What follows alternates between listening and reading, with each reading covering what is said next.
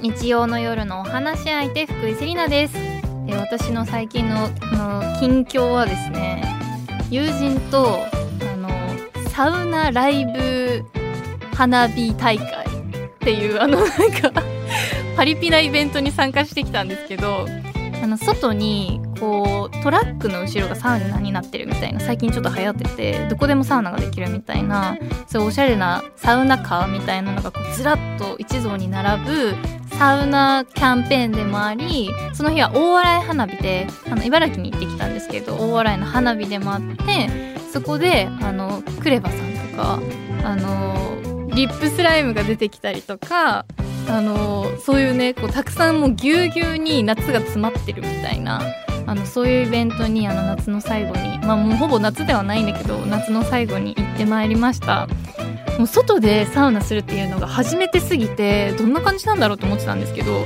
最高。浜辺でサウナ入った後にもう、まあ、浜辺なんですよ。浜辺の上にこうなんていうんだ水風呂みたいな仮設水風呂みたいなのが備え付けられてて海を見ながら外気浴をするっていう。なんて最高なんだろうね。めちゃくちゃ整った一日でした。なのでサウナカーっていう文化があるっていうのをそこで初めて知ったのでこう結構ね10人とかで借りると全然安いんですよ。なのでサウナ好きの皆さんは是非サウナカー調べてみてくださいという夏最後の豆知識でした。今日もよろしくお願いします。えさてカラフルブーケでは性別とか年齢とか職業とか一切関係なく普段はなかなか話しにくいこと家族や友達にも相談しにくいこと世の中に対して思っていることなどなどリスナーさん一人一人がお話し相手となって何でもおしゃべりしていきましょうという番組です。そして今日はこの後下町生まれの下町育ちアートを通じて社会の壁を突き破るインドネシア人クリエイターのアンファさんとお待ち合わせしております。お楽しみに。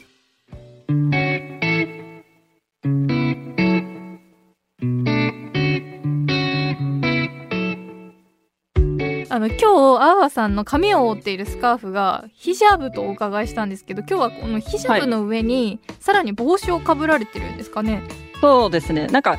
ヒジャブっていうのがアラビア語であの覆い隠すっていう意味があるので、なんかその布の名称そのものというよりかは、なんか行為みたいなものを、行動そのものを表すんですけれども、うんなるほどい私はこ今日あの帽子にだけですね。やなんか帽子だけっていうよりもこの下にこう首まで覆うのも巻きつつさらにその上に帽子をかぶってこう重ね技みたいな。なんかすごくおしゃれだなって。これがあれなんですよ。あのユニクロのエアリズムこそうなんですか？使ってて、はい。えエアリズムヒジャブ型というか、覆う型のエアリズムが売られてるんですか？かつて売られてて、え？あの日本でも売られてたんですけどそうなんですよ。だからこれ巻いてるわけじゃなくてそのままスポってかぶっててこれ生地も全部エアリズムのなんかこう伸縮性がある。えー、すごい。えそれって別に改良してるわけではなくってそもそもその形で売られてるってことですか？この形で売られてて今もう廃盤になっちゃったんですけどインドネシアとかそういうイスラム諸国のものだとあのユニクロでまだ売られてる店舗はあるかと思います。えー、そうなんですね。知らなかった、えちなみにそのヒジャブってそのさっき言ってたようにこう覆い隠す行為のことっていう風にお伺いしたんですけどそのちょっと無知で申し訳ないんですけどこうどこまで隠すのが普通なんですかね？なんか書かれてるのはやっぱこう胸元とかうんうんあの覆い隠す。その隠す髪の毛とか肌身を隠すだけじゃなくて覆い隠すなので体のラインシルエットとかも見えないようにしないといけないんですよ。へえなのでこう例えば全身タイツのようなああいうピタッとしたのは好ましくなくって、はいそのその体のシルエットが想起させるようなものだけではなくてちゃんとそのラインもカバーできるようなものもちゃんと教えとしてありますね。であとは隠すそうですね隠す部分としては顔と基本的には手以外のその全てのところうーんは隠すようにっていうは言われてますね。うんうん、なんかこうお伺いしたところあのアーさんは大学生からこれをつけ始めたっていうことで、うん。こう私が疑問に思ったのがそのこう大学生からっていうのはこうなんか人それぞれなのかそれ結構ちっちゃい時からもうこうつけてるっていうイメージが私はあったんですけど別に大学生からでもいいのかそれはそのそもそも日本で生まれたからなのかとかそそのそななんていう本当無視で申し訳ないんですけどわかんない人もいるのでよかったら、うんあの説明していただけたりしますか？基本的には、あの、クルアンでこう教えとしてあるものは、女性の思春期、まあ、いわゆるその、初めての生理が来たら、これを身にまとうっていうのは決まりとしてあり、えー、そうなんですね。なので、まあ、大抵が、あの、何歳からというよりかはもう生理なので、で人それぞれだと思うんですけど、小学校高学年あたりから中学校、まあ、大体14歳ぐらいまでがうん平均的にあると思うんですけれどうん、も、はい。なので私は、まあ本当は本来ならばそのぐらいにつけるべきだったんですけど、うんまあ自分自身がまだそのつける勇気がなかったとか、うんうんあとはその日本の学校を通っていたので、まあ、周りがまあ日本人だった、あとは制服を身につけていたっていうところから、そのヒジャーブをつける優先度っていうのが自分の中で少なかったので、えええなのでなんだかんだ、こう大学に進学するときにつけた理由としては、まあ私服になるから、え服装が。あとは自分自身でも、その、つける、あの、きっかけ、大きな転機にもなったんで、まあ、そろそろつけようかなっていうところから、つけ始めましたね。なるほどそうだったんですね、はいい、やなんかこうやっぱりみんみんなが着てるものではないからこそこうむ向こうで着ている人たちがすごく当たり前でもこの日本で着てる着るっていうのはすごく大きな意味があるというかなり大きな変化になると思いますしなんかそういう気持ちの変化だったりとかその文化のこともたくさん聞いていきたいと思うのであの今日は深くお話聞かせてください。お願いします。はい、よろしくお願いいたします。さあ、改めまして、文化放送、秋田放送、新潟放送をお聞きの皆さん、こんばんは。福井セリナがお送りしています、カラフルブーケ。今夜のお話し相手は、下町生まれの下町育ち、インドネシア人クリエイターのアーファさんです。よろしくお願いいたします。よろしくお願いします。では早速、アーファさんのプロフィールを簡単にご紹介させていただきます。1994年生まれ、インドネシア人のご両親のもと、東京の下町で生まれ育ったアファさん。大学入学とともにヒジャブを着用し始めるとともにヒジャブを使った肌の露出を極力控えたつつましい装いモデストファッションを提案東京らしいセンスを取り入れたメイクやファッション日本の今を発信し続けイスラム教への理解ボーダーが話題にされない多様な社会の実現に努めていらっしゃいます。ということでめちゃくちゃかっこいいあの活動をされてるなっていう風に思ってあのインスタも見てたんですけども なんかもうお話ししてたり装いを見てると東京の下町生まれ下町育ちっていうのがまず、ま、全然頭に入ってこなくって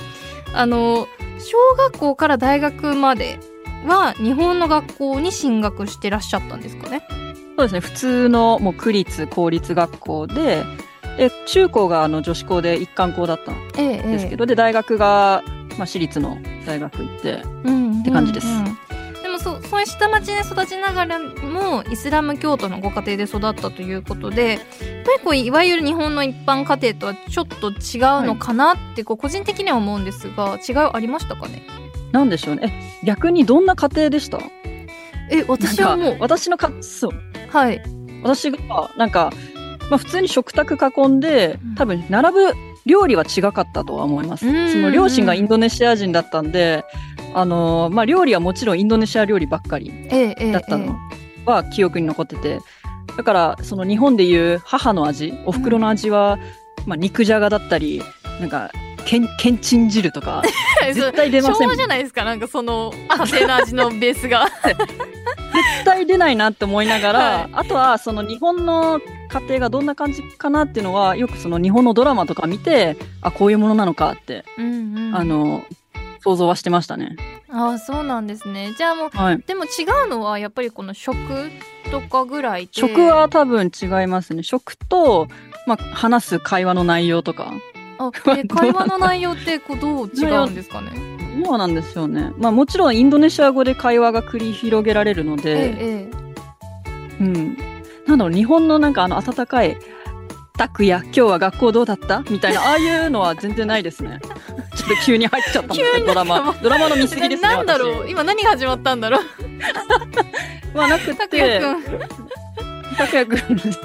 なんか、その、学校のことはあんまり聞かれなかったですね。えそういうものなんですか？そう。まあわかんないです。これは本当に家庭によりけりなんで、自分の親はそういう、なんかその日常の会話っていうのはなかったですえね。なるほどえ確かにそれで言うと、うちはそれこそ一般家庭みたいな感じで今日学校どうだった？とか、部活どうだった？とかそうあいうないです。なんか、な塾とかな逆に何の話するんですかねそしたらそうですね。だから、そうですね。あんまり親と、わかんない。言語の壁があったからかもしれない。私が、インドネシア語は、わかるんですよ。言ってることは。うんうんでも、あんまり子供の時代アウトプットができなかったっていうのもあったうんせいか、こんななんかその、会話らしい会話したことないかもしれないです。はい、え それもそれでこううん特殊というか、もう親の言ってることめちゃくちゃ聞いてるけどなんかうんうんそうだよねってこう聞いてるだけで自分からあんまり喋らないみたいな感じだったんですかっていう記憶だったかもしれないですね。だからこれもやっぱインドネシアの家庭、日本の家庭って言われると、私多分どっちにもそぐわなくって、わりかし特殊だったかもしれないですね。へえ面白いあの、うんちなみにちょっと気になってたのがそのムスリムの人たちとのそのこう宗教ならではのこのちょっと違いとかそういうのってこうなんか生活で困ったりとか、まあ、逆に良かったなって思うこととかってあったりしたんですかね？なんかこう代表的なので言うと豚肉とかお酒とか結構違いがあると思うんですけど、そうですね。まあもちろんお酒がこうない生活が当たり前だったので、うんうん。飲み会、大学の飲み会に関しては本当にびっくりしたというよりかは、あ、こんなもん、なんかその表変する皆さんの姿とかをし、シラフの自分がこう見届けるっていうのはかなりこう貴重な体験だと思いますし、めちゃくちゃなんか分析してる感じがしてもう恐ろしいんですけど、あの最終学歴がは早稲田大学創造理工学部建築学科ということでめちゃくちゃ理系でもう私も一応薬学部出身なので理系ではあるんですけど、建築学科にこう進んだ理由とかってお伺いしてもよろしいですか？これもなんかすごい、あのー純粋に建築がやりたいっていうわけじゃなくって、なんかもともと入りた入りたかった学部が工学部のデザイン、なんかそのプロダクトデザイン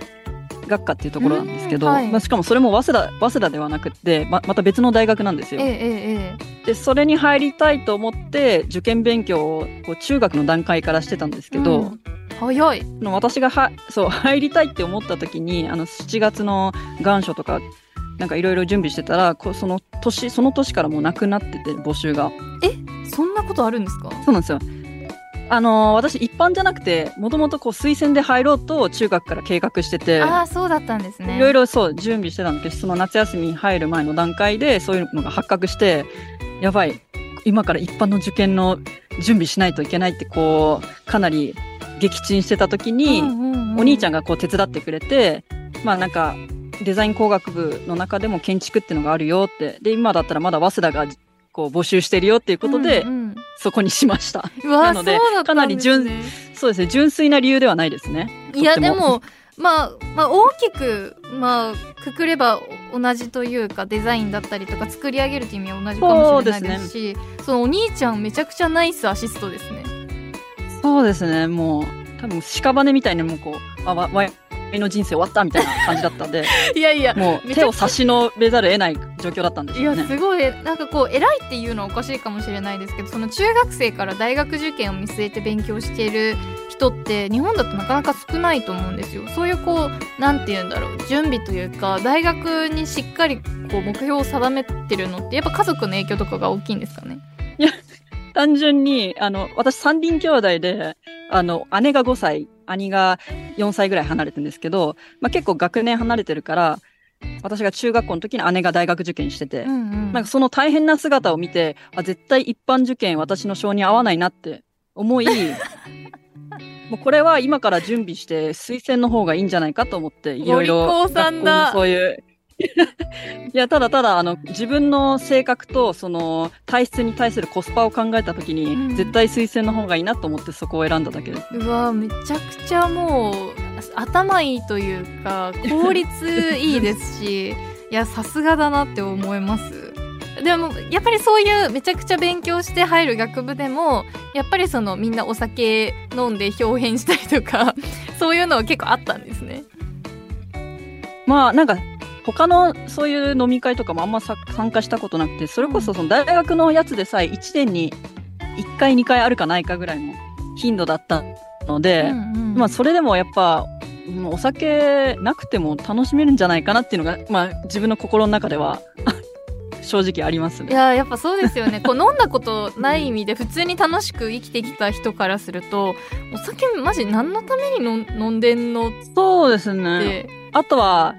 まあ、それもありますし、まあ、普段の子供の頃からの環境が、まあ、インドネシア的な環境だったので、育った環境が。うんうんなので、常に人がわんさか、こう、出入りしてて、家が。うんうんで、例えば、あの、ラマダンっていう、イスラム教が、こう、絶対に1年の間で行う断食月っていうのがあるんですね。ええええ知ってまあ、ます、その期間は、その、飲み食いが禁止されてるんですけれども、まあ、あの1ヶ月めっちゃ楽しいんですよ、正直。えそうなんですか？そう、意外となんか旗から見ればかわいそうとかもうやばくないっていうコメントでたくさんいただくんですけど。えめちゃくちゃもうつら、まあ辛いんじゃないかって思ってましたうん。なんか当事者からすれば、まあ、物理的にはやっぱ辛いんですよ。まあ、喉乾くし、お腹すくしで。ただ、マインド的には一番、なんだろう。あのーいわゆるみんなでいうクリスマスみたいなもんですよ。あの時ってもうみんな、ウキウキとか人と会ってパーティー、パリピみたいな感じじゃないですか。わかんないんですけど。え？待って待って頭が追いつかないんだけど どういうどういうこと？どういうこと？ええそれはえラマダンの間みんなパーティーしてるんですか？あ、そうなんです。なんか、私の家は週1ホームパーティーみたいのが開かれてたんですけど、それこそ子供の時から私の家で。で、まあオープンハウスするんですけど、その時は、まあ延べ100人ぐらいの人が、来客が来てそ、そんなにそのの、一緒に、はい。その太陽が沈んだ後の断食イフタール会っていうのがあるんですけど、こう、明け断食明けの食事を共にしたりとか、うん。で喜喜びを分かち合ったりするんですけど、はい。そういうのがまあ1ヶ月間続くわけなので、まあ、毎日がお正月毎日がクリスマスみたいな感覚だと思ってもらえればいいです。え待ってめっちゃ楽しいやんそれ。そうそうなんですよ。だからその終わった時の感情っていうのはそのさあのー舞い散る桜の感じ？すごいまた来年もこ訪れるのかなってまたあの桜見たいなっていう感覚な感じで、はい。あのーすごい寂しい気持ちにはなりますね。えちょっと予想外すぎる。もう予想外すぎて印象180度変わりましたよね。ですそんな感じなんだ。そうなんですよ。えそれもう知ってる人もたくさんいるのかもしれないですけど、まあ、少なくともこのスタッフ陣は知らなかったのでなんかももっとそれ広めてほしいですね。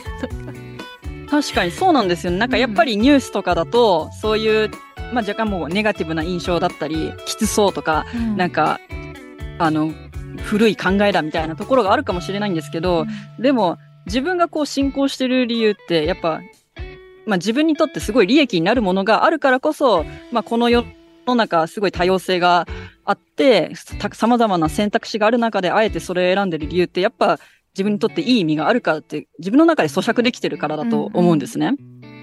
だからまあ、イスラムもうそそういうところもやっぱ今後発信していきたいなっていうのはあるんですよね。ちょっと話飛んじゃったんですけど。素敵です。素敵です。し、あの新たな学びをいただけてめちゃくちゃ嬉しいです。ラマダンがそんなにパリそパリピなものだとは。あれもう、みんなもうどんちゃん騒ぎですよ。いややばいそれそれはこそ、まあ日本、日本の、まあうちんちはそういうところではあるんですけど、インドネシアに行ったらもうもっとそれがマジョリティな世界になるわけですから、か。まそのラマダンの最終日終わった後の、まあ、あいわゆるお正月の本当に元旦の日は、うん。もうピーヒャラピーヒャラなんか街中花火打ち上げたりとかめ、ちゃくちゃめっちゃパーティーじゃないですかそれ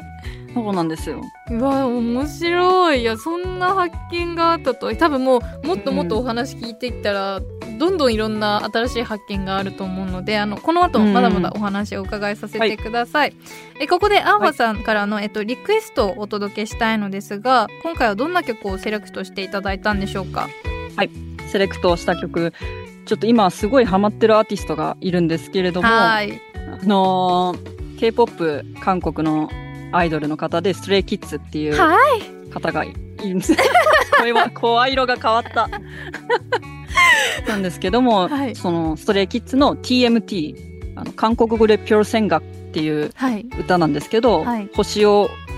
思う、ほ星に思いを馳せるみたいな意味があって、はいそれでは、あのせっかくなので曲紹介をお願いしますわあ、曲紹介。はい。かっこいいめに、はい、お願いします。はい。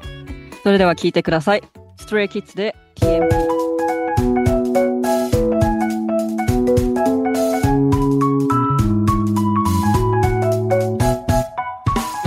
福井セリナがお届けしています。カラフルブーケ。引き続き東京生まれのインドネシア人クリエイターアーファさんとおしゃべりしていきます。よろしくお願いいたします。よろしくお願いします。えアーファさんは実は先日この番組にもゲスト出演していただいたロシア生まれ関西育ちのコテコテ関西弁コラムニスト小原プラスさんの事務所オールモスジャパニーズに所属しクリエイターとして多方面で活躍されているんですがこの本格的にクリエイターとして活動しようって思ったきっかけみたいなのあったんですかね？なんかそんなにはっきりとしたあの転機っていうのはないんですけれども、うんうん、あのなんかもともとインスタ個人のその趣味でインスタをやっていて、はい、そのインスタがまあこうあるきっかけでこうニュースにこう掲載されてもらって、はい、でそれがかなりバズバズったんですね。うんうん、でそれでなんか自分の今まで撮ってた写真とかその作品をこう評価してもらったりとかあとはまあそのコメントの中でもヒジャブってこういう楽しさがあるんだとかそのイスラムの印象が変わったとかいろいろそのいろんなコメントをいただいていく中であ自分はもっとこうポジティブな印象っていうのをこうただただ説明的ではなくって自分の作品とかそういう面白いものを通して自分の生き様っていうのを伝えていきたいなって思った感じですね。なのでまあそのニュースがきっかけかもしれないですうんなるほど。そうだったんですね。いやインスタとか見てる限り、はい、もうめちゃくちゃ生き様はひしひしと伝わってくるんですけども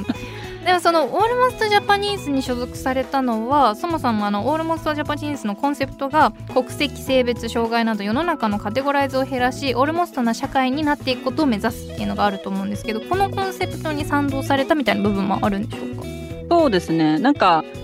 結構いろいろ多様性がある中で、まあ、これは実際マネージャーさんの方の印象がとても良かったっていうのもあるんですけど。なるほど。大事ですね。なんか、まあ、これはいい意味ですごい適当なところが良かったんですよ。うんうんう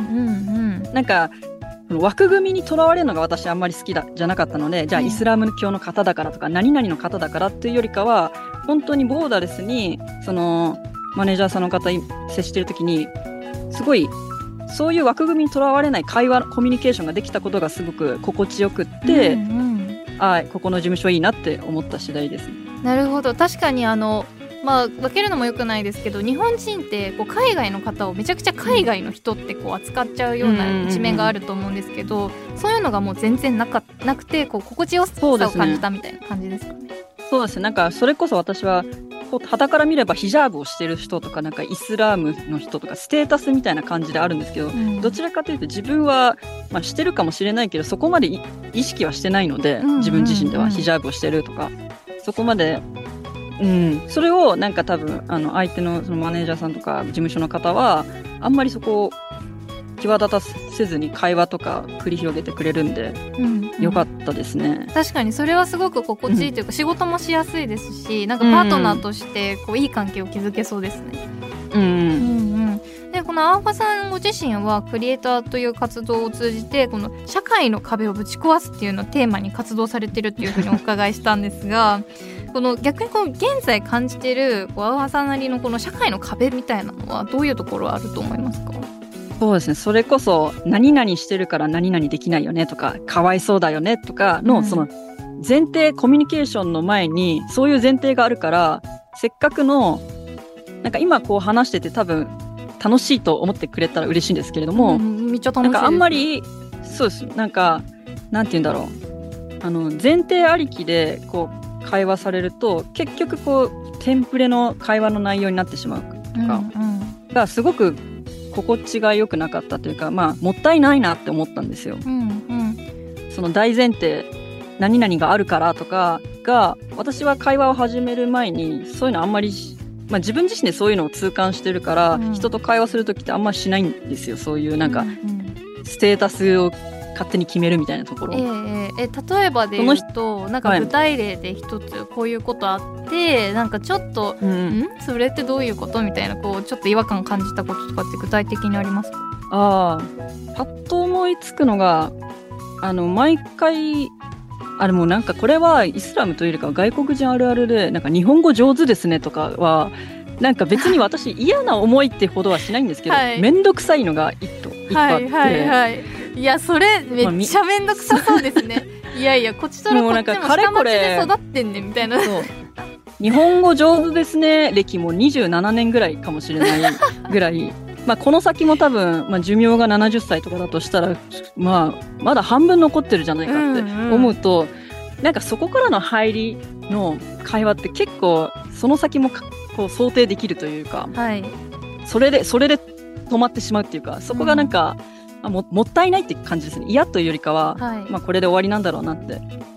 なんかそ想像力がもうちょっとお互いに欲しいなっていうのはありましたね。なんかこう一つ線引きをされてるような感しちゃってるしされてるしみたいな感覚確かに感じちゃいそうですね。うん、とかあとはまあイスラム系で言うと、まあ、別にこれも嫌ではないんですけど、うん、あのー、12月とかになるとクリスマス何する？みたいな会話、は。い。まあ、私クリスマスも何もイスラム教だしなって。うんうん。確かに。クリクリスマス人様の宗教やんって。はい。まあ、あるから。でクリスマスは普通に平日だけどとか、まあ、普通になんかとというか別の宗教だから何もしないけど。で、うんうん、あそうなの？って。でそこでなんかマジかわいそうとかなんかあ寂しい。やイスラム寂しいねみたいな。いやな何その勝手に決められてる感じがなんかあって感じもったいないなって、まあ、これもまたもったいないなっていう気持ちはあります、ね、いやそうですよね。なんかこう、はい、私が今まで知らなかったのもありますけどそれこそこのイスラムの人たちにとっては、うん、その、クリス私たちにとってのクリスマスみたいなあの、うん、ラマダンがもうパパリナイがあるわけですししかもその私たちそう私たちにとってのとか言ってるけど私全然キリスト教じゃないし よく意味わかんないことになってるんですよね。ちょっとなんかそこの会話が毎回めんどくさい。なんかやっぱ私、まあ大学の受験もそうだったんですけど、あのコスパ重視の人間性がちょっとあるので、うんうん、なんかそこのために口を開きたくないっていうのがあるんですよ。めちゃくちゃもう効率じゃないですか。すごい性格は悪いかもと思われるかもしれないんですけど、そのために思考は働かせたくないし、そのためにエネルギーは使いたくないって思っちゃうから、もうちょっと有益な会話の内容を繰り広げたいっていうのが本音ですね。え、それ、それ言われた時って、その、え、クリスマス、クリスマスないの？かわいそうとか言われた時の、あの、アホさんってどういう反応するんですか、いやそもそもなんかもうそれで終わらせてもう次あのその人と関わんなくなるかも あんまり。そそこまで中まで突っ込ま嫌いじゃんもうい。や嫌いではないんですよ。なんかそこに費やすエネルギーは費やし、うん、費やしたくないですね。うん確かに。確かに本当にそうですよね。ななんかこうなんて言うんだろうな。本当に大前提で決まっちゃってることを押し付けられてるじゃないですけど、うんいやいやもうちょっと配慮を巡らせて、ね、頭で考えて話せよみたいな確かにそういうのは思っちゃいそうですね。確かになんかだからこそこうやっぱ友達の中でディスカッションっていうか討論できる友達がこう巡り合えると結構テンション上がりますね。うんうんうん、なんかそのどちらが正解とか間違いとかどちらが正義悪とかそういうのを決めるそういうものじゃなくて、はい、単純にお互いの考えをこうキャッチボールし合うっていうのはわりかし好きです。え私もあのそうそれめちゃくちゃ好きなんですけど、うん、こうに日本のこと文化じゃないですけどあんまりその自分の意見をぶつけ合うみたいなのなくないですか？確かに思います。なんか少ないなんかそれこそですよね。同調圧力はひしひしとこの国感じますね。あ感じてますか？今真顔で言っちゃいます 感じてますね。おみたいな、うん、いやでもそれはすごい感じてて、ね、私は結構そういう話し合いをしたりとか自分の意見を言って相手の意見を聞いてみて、うん、えなるほどその意見もいいね、みたいなこの話し合い、そうそういうのは好きなんですよ。えめちゃくちゃ別に相手を傷つけるつもりとか相手を批判とかじゃないんですよ、うんうん、多分わかんないけれどもこう言うのがすごいためらうような空気感はありますよね。うんうんめちゃくちゃあります。なんかこの私は家族がすごいディスカッションする家族だったので、こうそれが当たり前というかめちゃくちゃ習慣になってたんですけど大学とかこうまあそれこそ高校とか行ってそれやるとなんか怖いみたいな。そうですなんかちょっと外れたことすると、うん、ねなんか、まあ、自分としてはもう外れまくってる人間なので見た目も 考えも見た目もう多分もうマイナス地点からこの社会始まってるんですよ私の場合おそらく。ですね。だからうんわからないんですけどただだから結構気は使ったりはしますけれども、うんうん、なので本音はあんまり人前ではさらけ出さないタイプですね。うんうん、いやでもなんとなく私はだんだんその社会にちょっと順応してきちゃった感はめちゃくちゃあるんですけど、うん、でもその当初私が感じてた違和感みたいなのはもう完全にアホさんと一緒でなんかもっと全然自分の意見をぶつけるよう見つけていいと思うし、なんでみんなの意見聞いてないからあなたのこと分かんないしどうしたらいいんだろうみたいな。そう。なんかそこで例えばもう本当に真逆な自分の意見と真逆な人がいたとしてそうです。それを受け入れる気持ちとかまあ、それがまあ想像につながったり想像力とか、まあ、共感につながったりするのかなって思うんですよね。うんうん、いやすごくわかります。でこの番組をやるようになって、うん、こう久しぶりにその気持ちが湧いてきたというか、うん、自分の意見も言って相手の意見も伺ってみたいなそれがすごく気持ちよくって、うん、今は心地いいんですけどやっぱりそういう空気があるのも残念だなって思いますし、なんかもう、うん、青葉さんどんどん自分の意見を発信しまくってあのつよつよで言ってほしいですけどね。まあそのうち叩かれそうですけどね。あのその時はあの叩かれてる最中にぜひカラフルブーケにもう一回来てください。あいいですね。ふるさとが ありがとうございます。この後まだまだお話伺いますが、その前に一曲お送りいたします。世界中で話題沸騰の曲です。 Doja Cat で Paint The Town。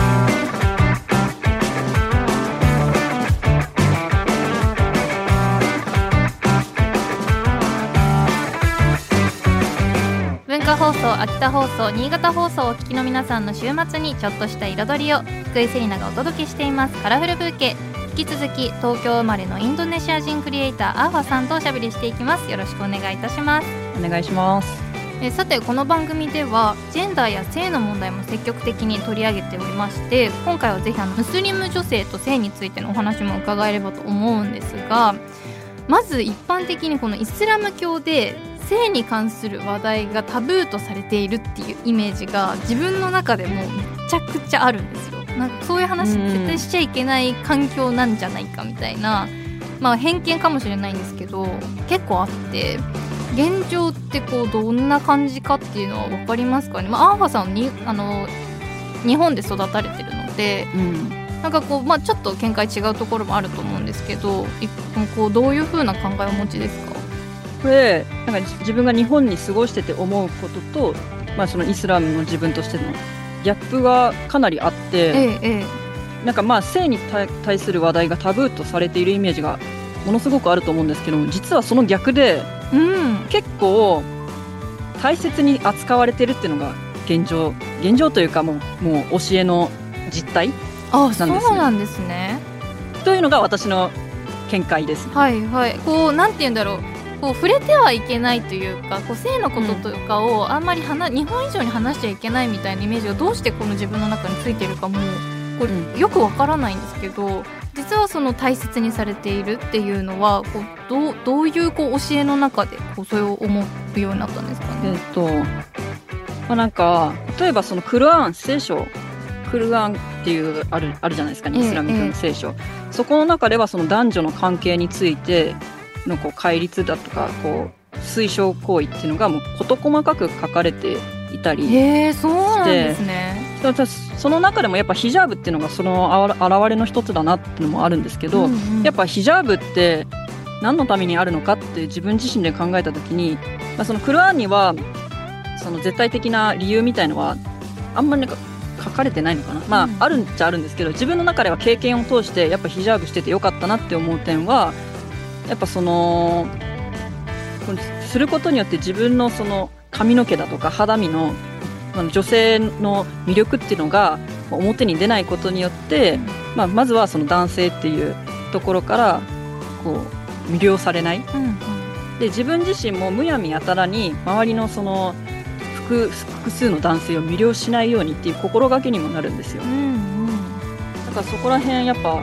まあ、性っていうと直接的になんかこういわゆるなんかセックスだとかマスターベーションとかもそのつながりあるかもしれないんですけどそういう日常的なものにおいても性がかなりこう身につけることによって、うんうん、そこら辺の意識がすごく強くなるのかなっていうのはありますね。なるほど。そうなんですね。なんかこう自分の中では、まあ、それこそこのヒジャブをこう身にまとうことがどういう意味なのかっていうのをこうイスラムの人がつけてるものっていうたただその印象で、どういう意味があるものっていうのをもう深く深くまで掘ったことは特になかったんですけど、うん、でも確かにそういうふうにこうこうむやみやたらに魅了しないっていうのはだから、うん、例えば自分があまあ、髪の毛出すだったらまだ例えばキャミソール着てたりとか。するともうまあ、多分無意識的にやっぱその胸を見せたくなる感覚に陥ったりとか、うんだからないかもしれないんですけどやっぱそのミニヒジャブをしてるよりかはそっちの時の方がやっぱマインド的には性的になるっていうのがちょっと難しいんですけどあーで。もちょっとわかるかもしれないでもヒジャブをしているとなんかそこがその見た目の問題だけに関わらず、はい、言葉遣いだとか言動にもつながるんですよね。そのあとはマインド、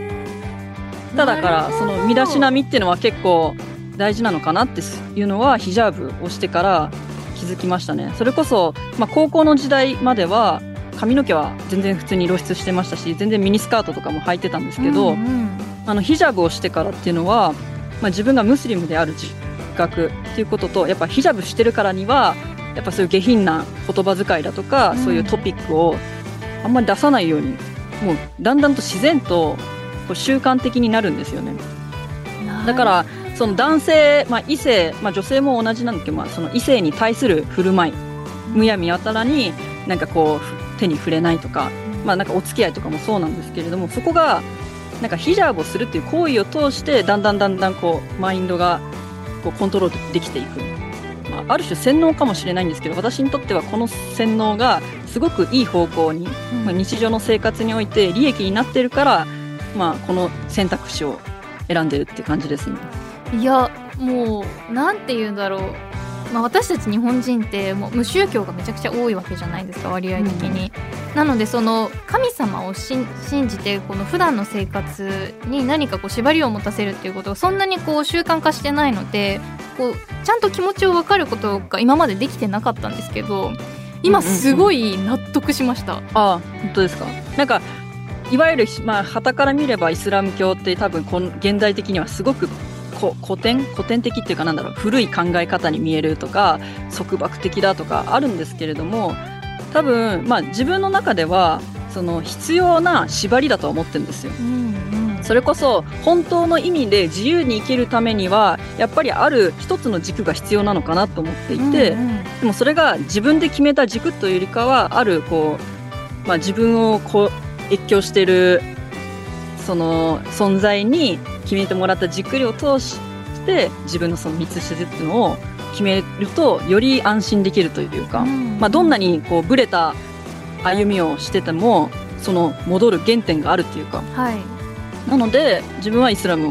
をこう信仰してる価値は見出せてますね。いやすごく素敵だなと思いました。この、まあ、全然違うと思うんですけど、うん。まあ、ある意味そのななんて言うんだろう。こう実家の教えじゃないですけど、まあ、日本で言うとそれが一番近いのかなと思ってなんかこのお母さんとかご両親にめちゃくちゃこう厳しくなんかこう夜は出歩いちゃいけないよとか危険だから、そういう風にしないようにしのしようねとか男性むやみに当たりにお泊まりに行ったりとかしないっていうこうお家での教えとかってあると思うんですけど、小さい時からそういう風にしっかり教えられてると、まあ、大学生とか一人暮らしになってもむやみやたらに外は出歩こうとか、男性の前でこう露出多めの服着ようとか思ったりしないかもしれないじゃないですか。なんかそういうものになんかこう自分が一歩踏み外してもあでもやっぱり両親にこういう風に教えてもらってたからやっぱり自分はこういう道で歩いていこうとか、うん。なんかそういうふふとこう我に返る瞬間とかがたまにこうあったりするんですけど、うん。私は。なんかそういうのに今聞いてて若干似てるなあっていう。ーそうですね。はい、ねなんか宗教の立ち位置としてはお母さんでもありあの優しく包み込むお母さん的な存在であり、うん。まあ、その神様の例えがで厳格な時に厳しく時にこうすごい硬く頑固な父親のようでありっていうそういう二面性も持つからこそなんか、まあ、そのそうですね重なる部分があって、うんうん。あとはそうですね性,、まあ、性に関して言うとそれこそまあヒジャブ女性が本当に大切に扱われているなっていう実感があるのが、まあ、それこそギャップがびっくりしたのがなんか成人雑誌とかさあの日本結構コンビニとかで置かれてるじゃないですか。めちゃくちゃ売ってます、ね、あれマジでびっくりするし、うん。なんならもう風俗とかの文化もすんごいびっくりするんですよ私。そういうそういうのが普通なのみたいなもっと言えばなんか付き合っててもやっぱなんかそういう AV 見たりとかはやっぱむイスラム界隈だとん。全然もう白目になっちゃうぐらいびっくりするトピックなそうなんですね。うん、そっかそっか。そうそれが当たり前じゃないしなんならなんか婚前交渉ダメだし。うんうんうんうんもうまあ、い基本的には生涯一度で経験する異性っていうのは一人だけだしええええ基本的に基本的にはまあ離婚とかしない限りは、うんうんだからそう考えた時に多分もう常識が全然違うと思うんですけどだからそう考えた時に、だから自分はまあ全然バージンだしこの今、まあ、全然アラサーですけどでもそれが多分ひ日本的にはまだバージンなのか童貞なのっていうところがあるかもしれないけれども、うん。うんこっちではすごい誇らしいことなんですよ。ええそうですよね。そうそうそうそう。美しくまだこう清潔に保たれてるっていう点では、い。やもうぜもう180度違うというかいやこんなに違うんだっていうのにもびっくり。だからこそだから、その女性をこう商品としてこう楽しむっていう文化も私もびっくりしちゃって。からてか一つこうそうイスラムで良かったのなっていうのはそういう下ネタ関連そういう女性を笑い物にしたりとか、まあ、女性に関わる男性とかをそう商品として見たりせずに、うんうん。一つの一人の人間として価値ある美しい生き物として尊敬して関わり合ってるっていう点では、女イスラム教はかなりこう理にかなってるなと思って美しい考え方だなと思うんですね。まあ、それは人それぞれなんで、まあ、あくまで私はイスラムに対してそういうところが合理的だなと思ってあのその教えにのっとってるだけなんですけど。なんか姪っ子姪っ子甥っ子がいるんですけど、はい。なんか、まあ、姪っ子がイスラムの学校に通っていて日本の。はいでこの前なんかてそうちょっとしたこうし宿題というかお家で学校の話を耳にする目にする機会があって、そこで目にしたのが教科書にそういうなんだろう、まあ、行為っていうほどではないんですけれどもなんかその性に対する教育みたいのがちらっとあったんですよ。うんうんでもそれが全然そのやましいことじゃなくてすごくあのいい感じに教えられていて自分がちょっと逆に恥ずかしくなったんですよね。うん。なんかちょっと日本の学校通っててなんかそれを笑い物にしたりとか、はい。なんかやっぱなんかそのマウントっていうかステータスものになってたりとかその経験人数とか。はい。の中で、まあ、姪っ子とかがちゃんとそういうのを学んあの学校できちんと学んでるところ姿を見てなんか安心したというか、うんうんうん教育って大事だなとは思いましたね。いやなんかその性教育の部分ってこうすごくこう、まあ、問題になること日本って多いと思うんですけど、うんちなみにその日本の性教育の教え方と、そのイスラムのあの学校での性教育の教え方ってどういうふうに違うんですかね？私はもうかつての保険の授業でみんながこそこそあのなんだろう教科書に落書きしたりとかあの何かこうそういうワードが出るたびにクスクス笑ったりとかありましたね。なんかあとややけに保険保険体育だけ成績が良かったりみたいなはい。ところは顕著だったんですけど、なんか姪っ子見てる限りは本当に自分が生きる術生きる上で必要なツールとしてかんなんかちゃんと学んでるって感じ。うんうんはすごく読み取れましたね。うんうん。うんいやなんかそういうのをはじめとして日本とこのイスラムの国での文化とかって結構違いがあるとは思うんですけど、うん。こう今改めてこのアーファさん感じているこのムスリムの女性の性の問題だったりとか課題ってこう感じてるものあったりしますか？でもそれこそなんか強制させるっていう点では、まあ、そういうザ・性っていうよりかはなんかそのヒジャーブをもう身にまとえとか、例えばなんかコンテンツでそういうシーンがあった時の対処方法でなんだろう、まあ、実際なんかまああんまりよろしくないかもしれないんだけどそれをなんかぜ見る人はダメだみたいななんかその決めつけみたいのが、まあ、人格としての教育だとは思うんですよね。なんかはいそこが排他的になってるのかなって。なんか教育自体は美しいものかもしれないんですけど、その教育にのっとってない、のっとってないというか、あんまりこうついていけてない、しか従ってない人たちをこう排除するような考え方に対して私はどうなのっていう感じではあります。うんなるほど。でも確かにちょっとそういうイメージはあって、なんかこう守らない人を罰するんじゃないか罰され,、うんうん。うん罰せられてまあちょっとその輪に入れなくなったりとかなんかこううん変わった人だっていう扱いを受けちゃうんじゃないかなっていう、まあ、イメージはあるんですけど、まあ実際にまあそれはこう宗教上のまあ厳しさというかなんかこう威厳を保つみたいな部分であってまあどどうなん。ですかねちょっとどどういうふうに説明すればいいかわからないがんですけどそうですねそれこそやっぱ共感力とか想像力の問題につながるのかなって、まあ、それはまあイスラムに限らずやっぱ先ほどのトピックに関してもその社会の壁とかっていう時にやっぱ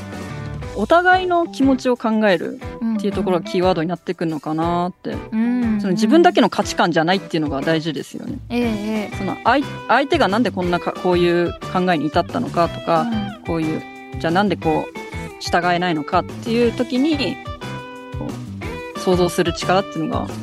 今課題になってるのかなってうん世界的にも。確かに。ありがとうございます、い、やたくさんお話をお伺いしてきても聞きたいこともまだたくさんあるんですけど残念ながらそろそろお別れの時間となってしまいました。最後に今日あおさんが、えーリスナーの方々に届けたい一言を花言葉にして番組で素敵な花言葉の風景を作りたいのですがあおはさんから花言葉いただいてもよろしいでしょうか？えっと皆さん真面目にふざけていきましょ